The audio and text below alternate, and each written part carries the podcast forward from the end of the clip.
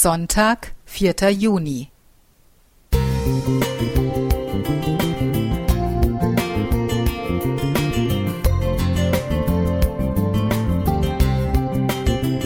Ein kleiner Lichtblick für den Tag.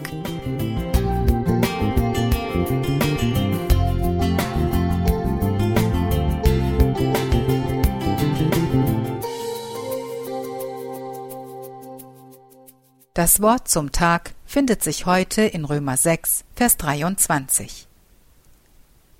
Denn der Sünde Sold ist der Tod, die Gabe Gottes aber ist das ewige Leben in Christus Jesus, unserem Herrn. Kennen wir nicht alle den Moment, in dem man das Chaos in der Wohnung oder das Unkraut, das im Garten die Blumen überwuchert, nicht mehr ertragen kann? Am liebsten würde man das Unschöne so verstecken, dass man es nicht mehr sehen muss und die Augen davor verschließen. Aber wäre das langfristig sinnvoll oder hilfreich? Vielleicht kommt dem einen oder anderen der gleiche Wunsch bekannt vor, wenn es um die Sünde geht. Am liebsten würde man sie vertuschen und zudecken, aber würde uns das schlechte Gewissen nicht bald einholen und uns erinnern? Bestraft Gott nicht jede einzelne Sünde? Denn wie im Eingangstext steht, wird Sünde geahndet.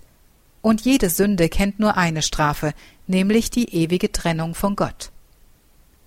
Gott bietet uns in Jesus die vollständige Vergebung all unserer Sünden an. Wenn wir Jesus als unseren Retter annehmen, sind wir ab diesem Augenblick vor Gott gerecht. Er hält uns keine unserer Sünden aus der Vergangenheit, Gegenwart oder Zukunft vor. Schließlich hat er alles vor rund 2000 Jahren durch seinen Tod am Kreuz getilgt. Gott weiß von unserem sündigen Verhalten, vor ihm können wir es nicht verbergen. Doch er vergibt uns, wenn wir ihn um Verzeihung bitten und unsere Fehler bereuen. Jesus will uns erretten, mit uns zusammen sein und uns das ewige Leben schenken, ohne Gegenbedingungen, sondern allein aus Gnade. Jesus zerreißt die Verbindung von Tod und Sünde und befreit die Menschen durch seine Vergebung vom Tod. Unser Sündenkonto ist bei Gott auf Null gesetzt, indem wir immer wieder, Tag für Tag, aufs Neue den Glauben wagen. Den Dreck und die Unordnung in unserer Wohnung müssen wir hingegen schon selbst beseitigen und das Unkraut im Garten jäten. Danach fühlen wir uns aber meistens besser und freier. Wir können uns nach getaner Arbeit an einer sauberen Wohnung erfreuen oder eben auch an dem Garten in seiner vollen Pracht. Dieses befreiende Gefühl erleben wir auch, wenn wir uns Gott immer wieder voll anvertrauen, ihm sagen, was uns bedrückt, ihn um Vergebung bitten und ihm unser Leben neu übergeben.